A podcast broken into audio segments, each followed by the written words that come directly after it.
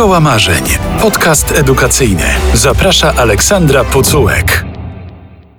Dzień dobry w podcaście Szkoła Marzeń. Po raz kolejny w październiku. Dziś będzie odcinek z pogranicza. Trochę o szkole, trochę o uczelni, bo temat dotyczy wszystkich. Fake newsy i edukacja medialna. Dlatego jest ze mną profesor Jarosław Płóciennik z Uniwersytetu Łódzkiego, kulturoznawca, literaturoznawca i kognitywista. Dzień dobry. Dzień dobry Pani, dzień dobry Państwu. Ale nie mogę zacząć od informacji, którą podczas inauguracji roku akademickiego na Katolickim Uniwersytecie Lubelskim przekazał pan minister Przemysław Czarnek, a konkretnie ustanowił nowe dziedziny i dyscypliny naukowe, w tym dyscyplinę nauk biblijnych oraz dziedzinę i dyscyplinę nauk o rodzinie. No bo jak tłumaczył, obie są Polsce szczególnie potrzebne. Co pan na to? To rozporządzenie, o ile wiem z posiedzenia e, nauk o kulturze Polskiej Akademii Nauk, e, to rozporządzenie w ostatnim momencie także zawiera wyodrębnienie z nauk o kulturze i religii, do której ja w tej chwili się zaliczam, wyodrębnienie antropologii i etnologii.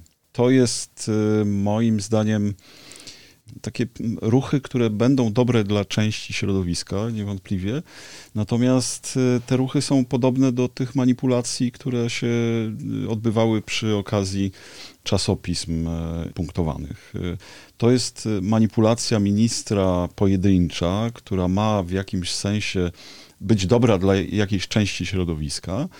I zasadniczo ten minister właśnie to robi. To znaczy, on chce, żeby każdy był zadowolony. Chyba Na, się tak nie da. Natomiast, natomiast to, się, to się oczywiście tak nie da. Prędzej czy później dojdziemy do takiego stanu, gdzie musi być mniej regulacji, jeśli idzie o szkolnictwo wyższe i naukę w Polsce, bo te regulacje, które ciągle nam serwują e, władze, jedne czy drugie, bo Gowin był kilka lat temu, teraz jest Czarnek, te regulacje po prostu niczego dobrego nie robią dla nauki. W tej chwili e, punktoza jest taka sama albo większa niż wcześniej, a efekty tego są cały czas marne, to znaczy jeżeli zmiana jest radykalna, to efekt powinien być też radykalny. A tutaj zmiana jest radykalna, natomiast y, efekt jest y, znikomy. No ale potrzebne te dziedziny? Ja nie wiem. Ja, ja się nie znam na naukach społecznych szerzej. Natomiast nauka o rodzinie, wydaje mi się, to jest y, wy, wyłącznie ideologiczne. No bo zagrożona jest rodzina. zmiana pojęcie rodziny w ogóle, które funkcjonuje w Polsce, między innymi właśnie, w, myślę, w wypowiedziach pana ministra Czarnka, to jest pojęcie dla mnie kompletnie odczepione od rzeczywistości. My już w tej chwili żyjemy w zupełnie innych y, czasach niż jeszcze 10 lat temu. Tak zwane pokolenie X czy Z, czy następne pokolenie, które za chwilę wejdzie w dorosłość, czyli alfa, to będą kompletnie różni ludzie. To znaczy, oni już w tej chwili tak poważnie traktują na przykład katastrofę klimatyczną, że w tym momencie podejmowanie decyzji o zakładaniu rodziny dla nich jest kompletnie abstrakcyjne. Ja bym na to y, raczej patrzył, a nie wprowadzał nową dyscyplinę, bo brakuje przedszkoli, żłobków. Y, I edukacji, i edukacji medialnej. Oczywiście. Tak, tak, oczywiście. I edukacji medialnej brakuje i w takim oto sposobem przejdziemy do głównego tematu. Nie ma pan czasem wrażenia, że żyjemy w dwóch rzeczywistościach? W dwóch? Ja bym powiedział, że w bardzo wielu rzeczywistościach naraz żyjemy. To znaczy mamy mnóstwo różnych baniek, w które wchodzimy i i coraz więcej jest takich sytuacji, kiedy właściwie no, jesteśmy zagubieni, dla, dlatego potrzebna jest edukacja. To znaczy, zapominamy o tym, że mamy ciała, zapominamy o tym, że jesteśmy z krwi i kości, bo tak bardzo nas wciąga cyberkultura. Cyberkultura jest wszędzie w tej chwili, każdy ją ma w kieszeni i jak wykazują badania, no nawet młodzież w wieku 12-13 lat poświęca tej cyberkulturze mnóstwo godzin dziennie. Nawet jeżeli rodzicom się wydaje, że, że kontrolują to, to nie kontrolują. To znaczy nie kontrolują czasu ekranowego swoich dzieci. Są oczywiście nakładki, są tak zwana kontrola rodzicielska, z której można korzystać. Część świadomych rodziców korzysta. Ja nie wiem, czy powinienem mówić rodzic w ogóle, bo to jest y, zasadniczo bardzo niepoprawne z punktu widzenia ministra Czarnka. Powinno się Dlaczego? mówić ojciec i matka. No ja dopuszczam, proszę bardzo. Wracając oczywiście do rzeczy, to cyberkultura, ona wciąga, niesamowicie jest atrakcyjna, no ale ona powoduje duże problemy. Mamy w tej chwili świat, który czasami jest opisywany jako świat ekonomii uwagi. To już nie jest kapitalizm, tylko to jest ekonomika czy ekonomia uwagi. Niekoniecznie płacimy kapitałem, niekoniecznie płacimy pieniędzmi, płacimy swoją uwagą, czyli sobą, swoim czasem. Właśnie dłuższe formy typu podcasty są również dopuszczalne teraz w, tych, w tej bańce cyfrowej. To jest bardzo ciekawe zjawisko, bo kiedyś można byłoby sobie wyobrazić, że właściwie nic, tylko tak zwane shorts na YouTubie czy Instagramie to jest coś, co nas przyciąga. Jak się wchodzi na TikToka, to te krótkie formy, filmiki, to jest coś, co ja musiałem sobie założyć na TikToku konto, żeby się przekonać, co przyciąga młodzież. Okazuje się, że Washington Post jest również na TikToku. A jak tym młodym, konkretnie pana studentom, idzie z weryfikowaniem informacji? Ja mam studentów dobrych zasadniczo i oni są krytyczni, ale nauka krytycyzmu to jest właśnie potrzeba nauki. No, jeśli idzie o studentów, to ich się uczy często przy okazji prac, ale moim zdaniem edukacja pod tym względem powinna zejść już na poziom przedszkola, praktycznie rzecz biorąc, bo już w tej chwili rośnie pokolenie alfa, które w wieku e, dwóch lat miało kontakt z dotykowymi ekranami. Ich trzeba już teraz właściwie, a trzeba byłoby kilka lat temu już, wprowadzić w przedszkolach naukę właśnie korzystania z tego, ale nie w znaczeniu technicznym, bo oni są świetni, jeśli idzie o technikę. One, oni mają większy problem na przykład z obsługą magazynu jakiegoś, jakiegoś czasopisma, bo oni chcą przestawiać obrazki tak jak na tabletach. Nie? Więc w tym sensie nie trzeba ich tego uczyć, obsługi technicznej, ale jak traktować te treści, jak oceniać wiarygodność właśnie, jakie są mechanizmy, co powoduje, że nagle gniemy w, kiedyś to się nazywało surfowanie, a teraz to jest praktycznie zanurzanie się, takie głębokie nurkowanie w świat cyfrowy. I młodzi ludzie wiedzą, jak w tej rzece informacji płynąć. Ja miałam takie doświadczenie, kiedy prowadziłam warsztaty dziennikarskie ze studentami. Poprosiłam, żeby oglądali po jednej informacji z typowych serwisów i porównywaliśmy to po prostu. Pamiętam, że jeden student mocno mnie zaskoczył, kiedy stwierdził, to było tuż przed wyborami prezydenckimi, i stwierdził, że w wiadomościach nic o kampanii prezydenckiej nie było. Spytałam, o czym był pierwszy news.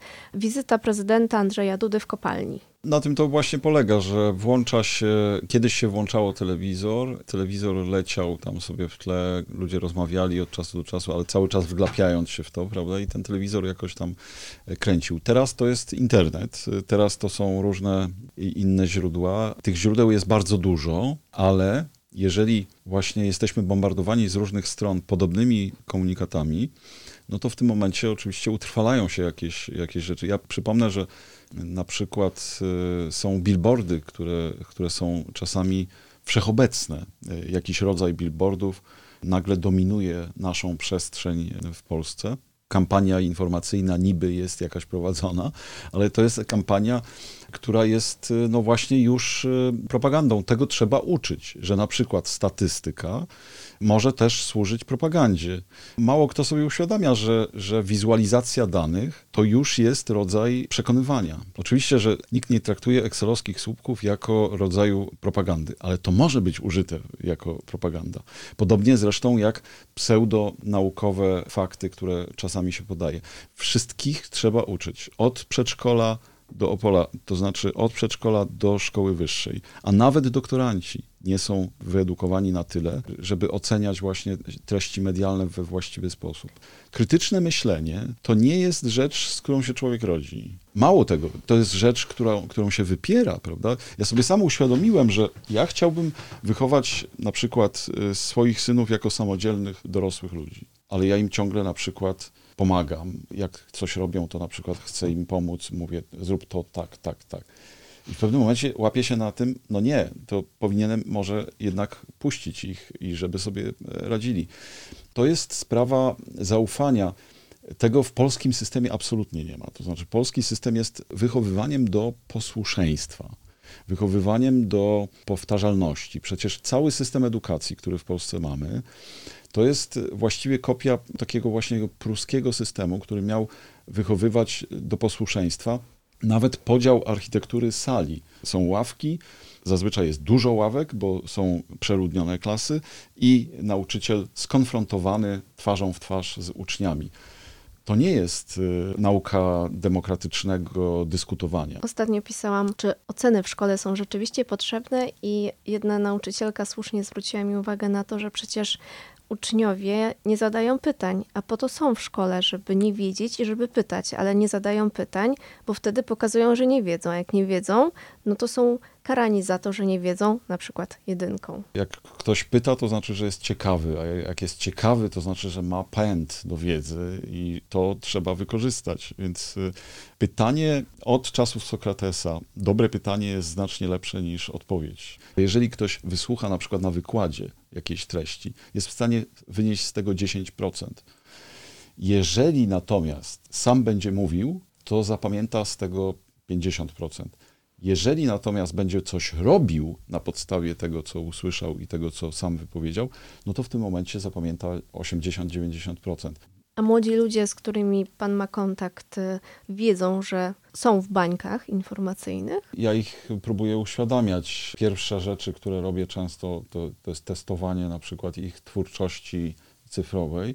Każę im zrobić test, y, na jakich portalach społecznościowych są aktywni, a na jakich portalach społecznościowych są po prostu bierni, a na jakich w ogóle ich nie ma. Tak?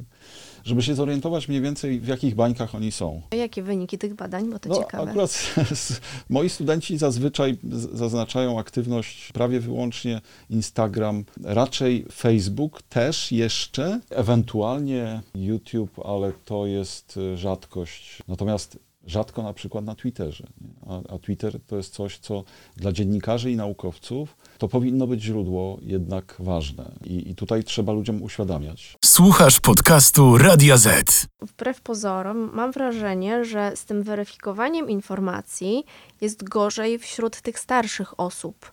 Nie wiem, może zbyt optymistycznie patrzę na te młode osoby. Jak to jest? E, Zbyt optymistycznie, na pewno, bo e, młodych trzeba edukować tak samo jak starszych, żeby się nauczyć, jak traktować te teksty, jak traktować obrazy, jak weryfikować. Potrzebna jest jednak wiedza, co to są metadane na przykład. Taka nauka na przykład, jak rozpoznać, czy jakieś zdjęcie jest e, fejkiem, czy nie. Ktoś wrzuca zdjęcie na przykład, że pochował swojego bliskiego w Ukrainie podczas wojny tu i tu, prawda? I ma zdjęcie pochówku.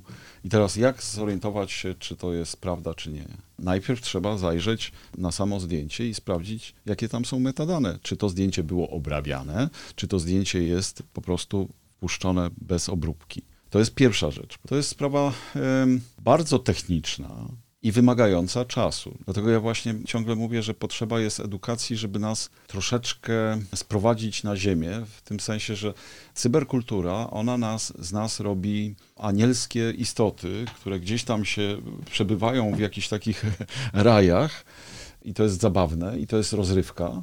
No ale niestety ja sam zacząłem się łapać w pewnym momencie, że tracę czas na jakieś absurdalne czynności, bo biorę jed- jedną rzecz, otwieram coś, coś mnie zainteresuje, klikam, znajduję się już w zupełnie innej rzeczywistości, znowu klikam, jestem w zupełnie innej rzeczywistości i nagle zapominam, czego ja chciałem. To nie jest doświadczenie wyłącznie młodych czy starych, to jest doświadczenie nas wszystkich. My jesteśmy po prostu wciągani w ten świat cyfrowy, bo on jest atrakcyjny, on nas zabawia.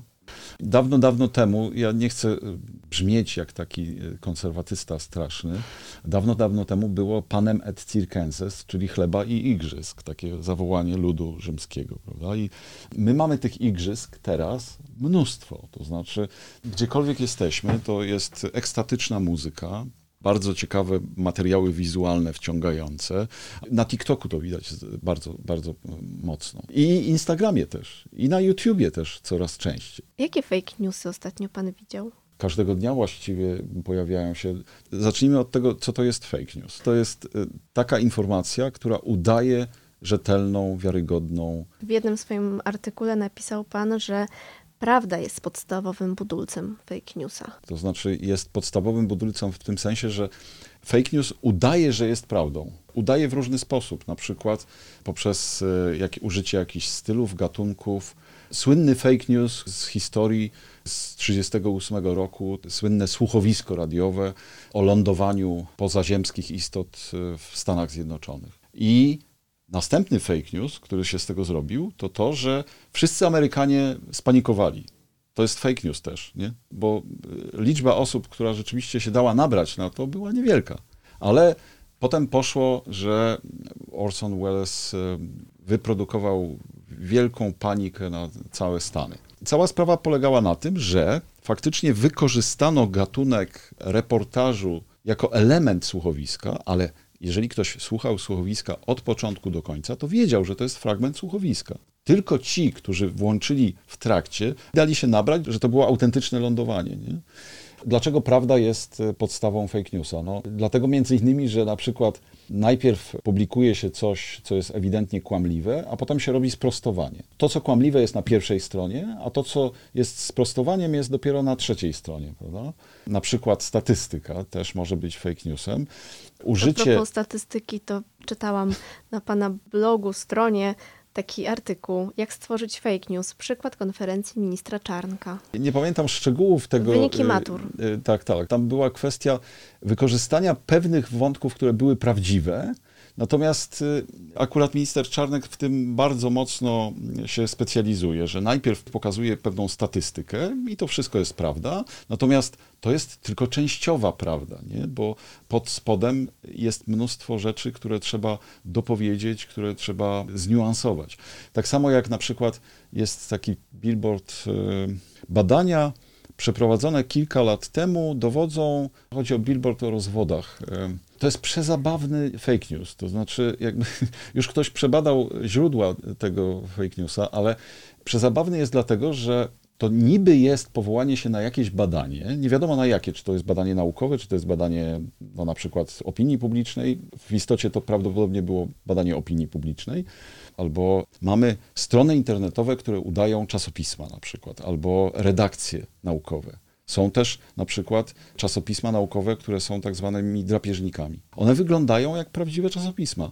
One mają niby skład redakcji, recenzentów. To powiedzmy, jak to rozpoznać. Potrzebne jest badanie, potrzebna jest e, wiedza na temat e, różnych źródeł. Na przykład trzeba wiedzieć o tym, że istnieje oficjalna lista czasopism, które są uznawane w, danej, w danym obszarze za autorytatywne, prawda? Że istnieje na przykład jakaś baza danych, która notuje częstość cytowania z tych czy innych czasopism. Notuje też przejrzystość procedur. To jest straszliwie nudne. Trzeba po prostu rozpoznać, czy na przykład dana redakcja rzeczywiście ma standardy, a standardy oznaczają, że na przykład przychodzi jakiś artykuł, wysyłany jest do recenzji, recenzenci są anonimowi. Cały ten proces, poza procesem redakcyjnym, który powoduje, że na przykład nie ma literówek, to jest też ważne. E, ja na blogu mam, przypuszczam, mnóstwo literówek, bo jestem sam. Staram się unikać, oczywiście staram się wracać, poprawiać i tak dalej, i tak dalej, ale sam człowiek nie jest w stanie niestety wszystkiego zrobić. Redakcje są niesamowicie ważne. Następny fake news, ostatni, to jest na przykład publikacja kilku dokumentów z kilku przesłuchań. A przepraszam, ale to jest praktyka Wikileaks. Wikileaks kiedyś przez Snowdena było nazwane, że to jest radykalne dziennikarstwo. On się sam przedstawia jako radykalny dziennikarz. Radykalny dziennikarz, który, przypominam, jest oskarżony o szpiegostwo na rzecz Rosji. Dlatego, że wypuszczenie materiałów bez komentarza to świetnie było widać w Czwartej Władzy, takim filmie wspaniałym, który wyszedł. Tam Washington Post, zanim opublikował materiał, to po prostu z tego coś zrobił. W ciągu nocy siedziano nad tym materiałem, żeby z tego coś zrobić, jakiś materiał dziennikarski, bo materiał dziennikarski to nie są same dane suche. Więc różne są mechanizmy fake newsów, prawda? E, Dużo nam teraz wojna w Ukrainie dostarczyła takich Oczywiście. fake newsów. Oczywiście, to jest sprawa po jednej i po drugiej stronie, jak sądzę, bo tutaj jest już wojna informacyjna. Fake news to jest tylko fragment wojny informacyjnej, bo jest na przykład dezinformacja, która jest e, wynikiem jakiegoś niedoczytania, ale jest też dezinformacja autentycznie świadoma, prawda, która ma oszukać i to jest już kłamstwo do potęgi entej. Słuchasz podcastu Radia Z. Ostatnio koleżanka opowiadała o swojej ciotce, która twierdziła, że ona ma gaz polski. No bo tak przeczytała, tak usłyszała. Z Polski, my naród, z Polski gaz. Zastanawiam się, my jako społeczeństwo jesteśmy tacy naiwni, tacy łatwowierni, czy tacy niewykształceni medialnie? No niestety jest bardzo dużo ludzi na świecie niewykształconych medialnie. Procent w społeczeństwie polskim niewykształconych niestety wzrasta. Niewykształconych czy niewykształconych medialnie? I niewykształconych, i niewykształconych medialnie, bo niby przyrasta na przykład ilość e, ludzi z, z wyższym wykształceniem, ale to wyższe wykształcenie jest takie, mm, wiadomo, że na przykład w Polsce się kupuje na przykład dyplomy, na przykład, nie wiem, Master of Business Administration można zrobić w trzy miesiące. To jest kupowanie dy dyplomu. Na świecie Master of Business Administration jest niemożliwe, żeby zrobić w trzy miesiące. W Polsce uczelnie, które zakładane są przez obecną władzę, czy też sponsorowane przez obecną władzę, produkują takich absolwentów, którzy właśnie na pewno nie są dobrze wykształceni. Ale wracając do wykształcenia medialnego, moim wzorcem jest Finlandia pod tym względem. To znaczy nie, nie tylko dlatego, że z Finlandii pochodzą muminki, które uwielbiam, ale dlatego też, że tam traktuje się nauczycieli jako misyjne osoby, które się opłaca bardzo mocno, które mają autorytet w społeczeństwie. Tam nie ma podziału na przedmioty, Dzieci chodzą do szkoły z przyjemnością, bo spotykają kolegów i koleżanki, bo nie ma ocen, bawią się rozwiązując problemy. I poprzez rozwiązywanie problemów uczą się świata. Projektowe myślenie to jest podstawa nauki dzisiaj. Ja muszę odwołać się do mojego doświadczenia. Mój dwunastolatek siedzi w szkole czasami od godziny 8 do godziny 16, przychodzi, jeszcze musi robić e, jakieś Drugi ćwiczenia. Etat. To jest po prostu niemożliwe. Jak on ma lubić szkołę, w momencie, kiedy on jest ciągle przemęczony tym nadmiarem spraw. U nas na przykład z pogardą traktuje się WF. Połowa klasy ma zwolnienie. Nie? To nie jest normalne. WF to jest absolutna podstawa. Człowiek, który się nie rusza, człowiek, który nie ćwiczy, nie ma dobrej relacji do tego, co się dzieje w jego umyśle, bo nie jest w stanie dobrze pracować jego umysł. U nas się przede wszystkim ludzie interesują sportem, oglądają przede wszystkim sport. Znamy się na wszystkim i trochę Tak. właśnie do tego chciałam Tak. nawiązać. Stwierdził Pan, że to nawet nie naiwność, nie łatwowierność, ale ten brak edukacji i wykształcenia. A jak to jest z zaufaniem do ekspertów, z zaufaniem do nauki? Bo mam wrażenie, zwłaszcza pokazała to pandemia, że u nas nie ma żadnych świętości i każdy zna się najlepiej na wszystkim. Mamy pandemię, wszyscy są zakaźnikami. Są skoki narciarskie, każdy się na tym zna, grają siatkarze, każdy jest mistrzem świata w siatkówkę. Naprawdę wszystko potrafimy podważyć. Mówi się o wrogach wiedzy. Ja śledzę przede wszystkim literaturę dotyczącą szkolnictwa wyższego, ale, ale również edukacji w ogóle. Jestem zainteresowany kształceniem i badaniem kompetencji krytyczno-medialnych. To jest dla mnie coś, co, co mnie interesuje. I teraz te krytyczno-medialne kompetencje, one nie rodzą się z niczego. One rodzą się wtedy, kiedy my mamy kontakt właśnie z ekspertami. Jako, że media preferują wyrazistość, i media preferują często konflikt, emocje przede wszystkim, to ludzie się odzwyczaili od e, pogłębionego, analitycznego sposobu mówienia, odzwyczaili się od takiego właśnie eksperckiego występowania. Ja często się też w takich sytuacjach znajduję, to znaczy najlepiej byłoby powiedzieć bomba, prawda? I wtedy wiadomo, że jak powiem bomba, to ludzie zwrócą na mnie uwagę. Albo powiem D i trzy litery. I to jest wtedy coś. Medialnie to bierze. Gdyby na tym to polegało, że ja przyciągnę uwagę, no to super. Tylko, że ja potem muszę powiedzieć, no tak, ale, ale. I tutaj muszę pogłębić całą sprawę jako najważniejsza różnica pomiędzy występami publicznymi polityków oraz innych i ekspertów jest taka, że polityk, nawet dziennikarz czasami musi być wyrazisty 100 sekund, nawet 20 sekund, bo najlepiej powiedzieć jakiś bon mot, który pójdzie i potem będzie śmigał po internetach. Natomiast analityk, ekspert to jest człowiek, który musi mówić, ale tutaj jest taka możliwość, ale tu jest taka możliwość.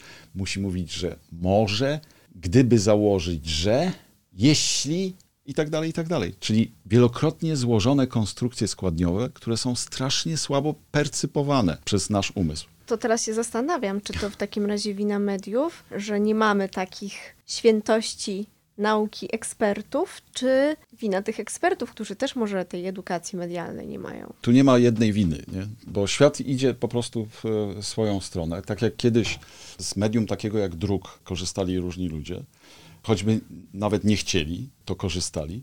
Tak samo teraz korzystają z mediów takich jak na przykład Facebook. I teraz do czego przyzwyczaił Facebook? Do tego, że każdy może publikować, prawda?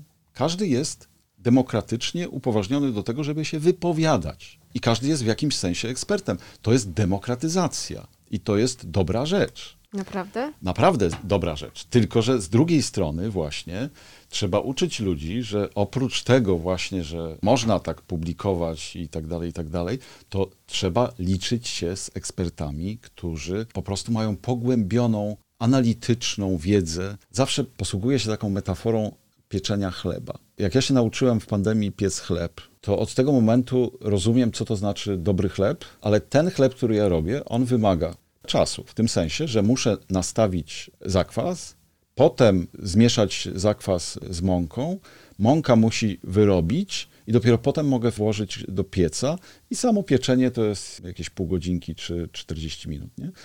Oczywiście w piekarniach bardzo tani chleb można kupić. Znaczy teraz już jest tani chleb, również drogi, ale tak czy owak, taki chleb za 3 czy 4 zł, to jego można wyprodukować bardzo szybko, w ciągu jednej godziny w piekarni. Dlaczego? Dlatego, że tam są ulepszacze, tam są konserwanty i tak dalej. To bardzo szybko jest do zrobienia. No ale jak porównamy smak i wartość tego chleba z innym, i tutaj jest kwestia czasu właśnie. Pewne rzeczy naturalnie wymagają czasu. Na przykład żeby człowiek się nauczył języka, to niestety nie może mieć jednego miesiąca życia. Jeden miesiąc życia mu nie da, niestety, znajomości języka. Musi być wystawiony na język i zaczyna mówić w okolicach tam tego jednego roku, prawda? Podobnie jak nauka chodzenia. Chodzenie też trwa. Najpierw trzeba się trochę czołgać i tak dalej. I tak jest ze wszystkim praktycznie, więc my naprawdę nie doceniamy rytmów naturalnych, z tego względu, że modernizacja polegała na tym, że urbanizujemy się, a urbanizacja również polega na tym, że odchodzimy od natury. To znaczy już coraz mniejsze znaczenie ma dla nas rytm słońca, rytm pór roku itd. Tak itd. Tak Oczywiście może się okazać, że za chwilę odetną nam prąd, bo kryzys y, już w tej chwili jest nieobliczalny praktycznie. To jak tak? długo jeszcze ludzie będą wierzyli w te paski TVP?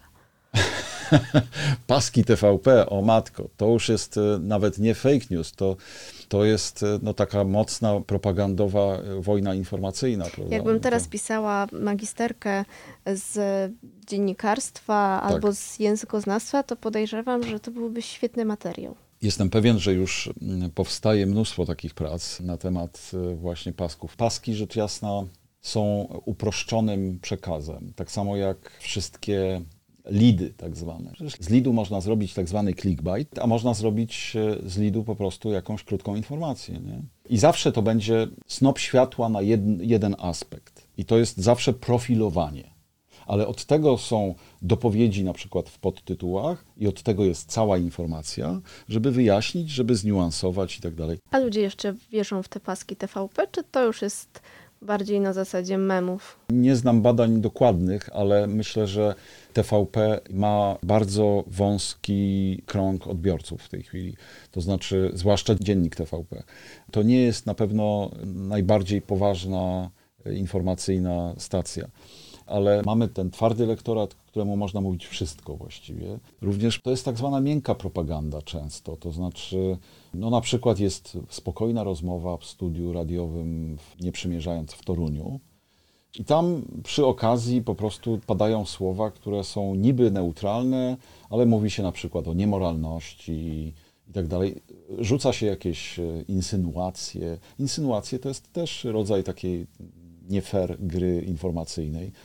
Wiem, ale nie powiem, prawda? To znaczy, coś wiem, coś było, ale, ale co dokładnie, to nie mogę powiedzieć. Słuchasz podcastu Radio Z. Jak teraz wygląda ten świat cyfrowy na uczelni? Mieliśmy kilka ładnych miesięcy edukacji zdalnej. Jak to teraz wygląda? Coś z tego nam zostało? Tak, na razie póki co zostają nam na przykład obrony doktorskie online, zostają nam zebrania różnego typu online. Już nie trzeba jeździć, nie trzeba To na plus, rozumiem. natury. To jest na plus, oczywiście, że tak. Podobnie zresztą ja korzystam z narzędzi cyfrowych do wspomagania realnych y, zajęć. To znaczy, kiedyś było tak, kazałem zakładać grupy na Facebooku, żeby mieć kontakt lepszy z, ze studentami. I dzięki temu mogłem w razie czego mieć kontakt, szybko dać zadanie i tak dalej, i tak dalej.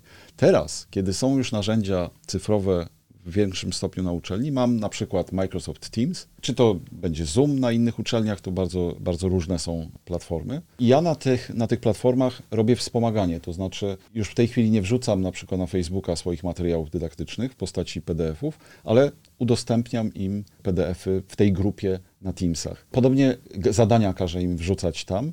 I to jest dla mnie korzystniejsze i dla nich mam wrażenie, bo to jest przejrzystsze, łatwiejsze, intuicyjne i tak dalej. I to jest z tego ślad też, bo te pliki nie znikają, one są archiwizowane. Więc to wszystko jest y, bardzo dobre, ale oczywiście to nie zastąpi y, nigdy kontaktu y, osobistego. Ja zawsze mówię, koledże w Harvardzie czy w Cambridge nie polegają wcale na tym, że tam jest więcej wiedzy, tylko koledże polegają na tym, że tam 24 godziny, 7 dni w tygodniu człowiek jest razem z naukowcami z różnych dziedzin, tworzy się pewna wspólnota, jakieś rytuały itd., itd. Często rzecz, którą się słyszy przy kolacji albo przy wiosłowaniu wspólnym, jest znacznie bardziej istotna aniżeli na wykładzie. Mówimy o właściwej edukacji. Właściwa edukacja to nie jest przekazywanie wiedzy. Kiedyś sobie to wyobrażano w ten sposób i to jest średniowieczny sposób myślenia, prawda? Że Wciąż. wykładowca wyjdzie, ex katedra coś powie, student zapisze i potem się nauczy na pamięć i zreprodukuje. No, to jest średniowiecze. To dzisiaj jest absolutnie bez sensu. A jak w szkole te narzędzia cyfrowe są wciąż obecne? Bo pamiętam, jak w pandemii opowiadał mi pan, że pana młodszy syn, Mateusz, jeśli dobrze pamiętam, uczył się grać na harfie i też Tak. nagrywali go państwo, wysyłali Tak. dźwięk nauczycielce, potem też z wideo pokazywała, jak lepiej układać palce No i nie, te tego- wszystkie inne niuanse. Tak, no tego już nie ma. Mamy realne lekcje harfy. Natomiast y, jest y, ten tak zwany Librus, który służy do komunikacji z uczniem i rodzicem, co jest udręką dla rodziców, bo wie, wie pani na czym ta udręka polega? Na tym, że na przykład człowiek sobie siedzi o godzinie 10 i zamierza już iść spać, a tu nagle w Librusie nauczyciel przypomniał sobie, że trzeba wpisać oceny, nie? Na przykład. Albo Dla nauczyciela to też udręka dla, podobno. dla nauczyciela to też udręka, no ale wie pani, bo kiedyś moi rodzice dowiadywali się o tym, jak ja się zachowuję w szkole raz albo dwa razy w roku, nie? I wtedy no, ten stres był tylko raz albo dwa razy, nie? u, u mnie nie było problemów zbyt wielkich, aczkolwiek no, wychowawczo też nie, nie, nie byłem aniołkiem, ale ten stres był ograniczony, nie? A teraz no, praktycznie 24 godziny, 7 dni w tygodniu i to naprawdę bez, bez ograniczeń. Stały podgląd i stały kontakt z nauczycielem. To jest taki feedback y, uciążliwy dość, uciążliwy. Mało tego, były takie sytuacje, y, nie będę się odwoływał do konkretnych osób, ale były takie sytuacje, kiedy po pandemii, kiedy oni przyszli, byli podekscytowani tym, że są fizycznie ze sobą i tak dalej, i tak dalej, no to mój syn dostawał uwagi na przykład, że ciągle się wierci i zadaje pytania. No, przepraszam, ale jeżeli nauczyciel ma z tym problem, no, to jest jego problem, tak? To znaczy on sobie powinien poradzić z tym. To, to nie jest kwestia moja, rodzica, żebym ja korygował jego zachowanie w trakcie lekcji w klasie. No ale to są właśnie te pozostałości elektronicznych sposobów komunikacji w szkołach. Edukacja medialna, nie mówię tutaj tylko o Librusie, kto na nią jest najmniej gotowy? Polskie państwo zapewne, bo polskie państwo chciałoby korzystać z różnych propagandowych systemów, cyfryzuje się bardzo mocno pod tym względem, natomiast no niestety nie ma chęci, jak sądzę. Ja uważam, że doszli do władzy wrogowie wiedzy. Z czegoś się bierze to, że na przykład pandemia w Polsce miała bardzo wiele ofiar W znaczeniu takim, że jeśli zestawić statystyki w Europie, to jesteśmy bodajże czwarte miejsce mamy od dołu, tak? jeśli idzie o umieralność, nadumieralność rok do roku w pandemii. To są setki tysięcy osób, tak mówiąc wprost. A skutki też są do dzisiaj, bo pisałam taki reportaż o rodzinach skłóconych przez pandemię, to znaczy Tak. żona się zaszczepiła, mąż nie, tu niemalże rozpada się małżeństwo. No ale właśnie To jest niewyobrażalne. Właśnie w pandemii widać było tą wrogość wobec wiedzy w tym, że nawet minister zdrowia, który był przekonany co do tego, że należy się szczepić i tak dalej, i tak dalej, mówił, że no nie, nie będziemy niczego tutaj y, jednoznacznie, ktoś może się nie zaszczepić i tak dalej. Nie od nas zależy, a tutaj jednocześnie prezes pokazywał się na przykład z książką Fałszywa pandemia, bodajże taka książka wyszła. Podarował mu szef Konfederacji bodajże i, i pokazywano to mocno w e, mediach. Na tym polega, polega rzecz. Doprowadzić do stanu, w którym wszyscy będziemy przekonani, ale tak naprawdę to nigdy nie wiadomo, nie? A noż coś w tym jest. to jest że... to właśnie podważanie zaufania do tych Tak, ekspertów, do nauki. Tak, tak, dokładnie. Oczywiście, że tak. Nauka nie jest święta. To jest, co trzeba wprost powiedzieć. Są naukowcy, którzy oszukują. Na przykład słynny antyszczepionkowy artykuł, na który powołują się antyszczepionkowcy, który wykazywał związek pomiędzy szczepionkami a autyzmem dziecięcym. Ten artykuł został natychmiast prawie zdjęty i natychmiast wykazano fałszywość jego założeń i jego wyników. No ale do, do dzisiaj funkcjonuje jako, no przecież artykuł naukowy jest na, na ten temat. Mało tego, e, ludzie wykazują, prawda, że niektórzy naukowcy no, wykazywali w badaniach coś, co było fajne dla producentów cukru, albo dla producentów masła, albo dla producentów tytoniu i tak dalej, i tak dalej. Takie rzeczy też są. I ewidentnie to, że WHO stwierdziło bardzo szybko, że pandemia wzięła się z tego mokrego targu w Wuhan. To, jak szybko WHO przyjęło taką wersję, to jest zdecydowanie za wcześnie, jak na naukowe badanie. Zrobiono bardzo dużo złego w tym sensie, że potem się okazywały materiały, że jednak może niekoniecznie, że może faktycznie jakiś wyciek z laboratorium w Wuhan mógł być, że niekoniecznie ten targ wyłącznie, albo niekoniecznie w ogóle ten targ, tylko właśnie wyciek jakichś materiałów. Na przykład Francuzi podkreślali, że chińskie procedury bezpieczeństwa w tych laboratoriach nie są najlepsze.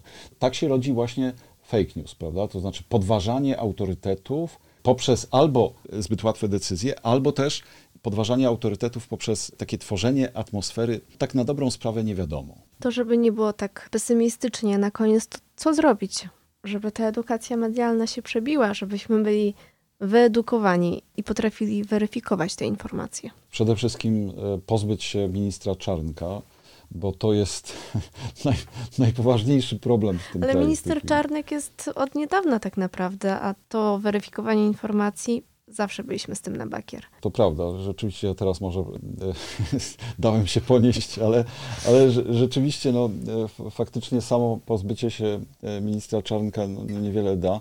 Co zrobić? Przede wszystkim myślę, że trzeba powrócić do tak zwanej przestrzeni publicznej. To znaczy przestrzeń publiczna w Polsce jest ograniczana różnymi sposobami. Właściwie w tej chwili państwowa telewizja i państwowe radio stało się prywatnym radiem i prywatną telewizją jednej partii. No Więc- dobrze, ale jak ma się do tego taki 12-13-latek, uczeń 6-7 klasy, który tam telewizji nie ma, radia nie słucha? Jak on ma zdobyć tę wiedzę, te umiejętności? No i tu jest y, problem, może jest część mediów, wolnych mediów w Polsce, które spełnia misję mediów publicznych, to znaczy w edukowaniu, na przykład odkręcaniu różnych fake newsów. Reportaż na temat katastrofy smoleńskiej, ostatnio, który się ukazał, odkręcał jeden wielki fake news w postaci publikacji części materiałów i ukrycia pozostałych niewygodnych dla wersji jednej. No ale ten uczeń jeszcze musi się nauczyć, że jak rozpoznać, że to pierwsze było fake newsem. No więc tutaj jest jedyna droga, to jak sądzę, apel do nauczycieli, dyrektorów szkół, żeby jak najwięcej robili zajęć przy okazji różnych. To jest najlepsza droga do edukacji, to znaczy porównanie, wielość źródeł. A to jest podstawa, podstawa też y, badania naukowego czy dziennikarskiego, prawda? W Finlandii nie ma specjalnych przedmiotów poświęconych edukacji medialnej. W Finlandii ta edukacja medialna jest po prostu na każdym kroku, bo nie ma czegoś takiego jak na przykład wykluczanie narzędzi cyfrowych z obszaru edukacji. U nas na przykład uczeń nie może w ogóle dotknąć w trakcie lekcji jakichkolwiek cyfrowych narzędzi, chyba że mu nauczyciel wprost powie. Natomiast powinien się uczyć, korzystać z nich jak najbardziej. Powinien korzystać, tylko powinien zostać nauczony, jak z nich korzystać. Tylko, że często sami nauczyciele nie mają takiej wiedzy. No i tutaj konieczne jest jakieś, myślę, być może to jest sprawa fundacji, które jeszcze mogą wchodzić do szkół i jeszcze mogą edukować w tym zakresie. A jest przecież kilka takich fundacji. Pomijam takie największe jak Orange, y, które już dawno się tym zajmowało, ale no, jest y, fundacji, które zajmują się fake newsami, czy właśnie weryfikacją jest bardzo dużo i myślę, że one muszą wziąć y, sprawy w swoje ręce. Zamiast biadolić, weźmy się do samokształcenia. To cytat z pana artykułu. Naprawdę? Ja tak powiedziałem? No, Napisał pan tak. Niesamowite, świetne, świetne, tak, nie wiadomo, oczywiście, weźmy się do samokształcenia i oczywiście uczmy się razem, bo to jest bardzo ważna sprawa, żeby nie zostawiać ludzi sam na sam. Ja wierzę jednak w zbiorową mądrość. Człowiek jeden jest genialny, drugi nie, ale rzadko się to zdarza, żeby sam z siebie mógł cokolwiek zrobić. Zawsze siła jest jednak w zbiorowości. No i piękna puenta nam się zrobiło. Bardzo dziękuję za rozmowę i za przyjście tutaj do mnie, do studia. Wielkie dzięki. Już teraz zapraszam na kolejny podcast. Ze Szkołą Marzeń słyszymy się w listopadzie, a więcej naszych podcastów można znaleźć na player Radio ZPL i Spotify. Do usłyszenia. Szkoła Marzeń. Podcast edukacyjny. Więcej podcastów na player Radio ZPL.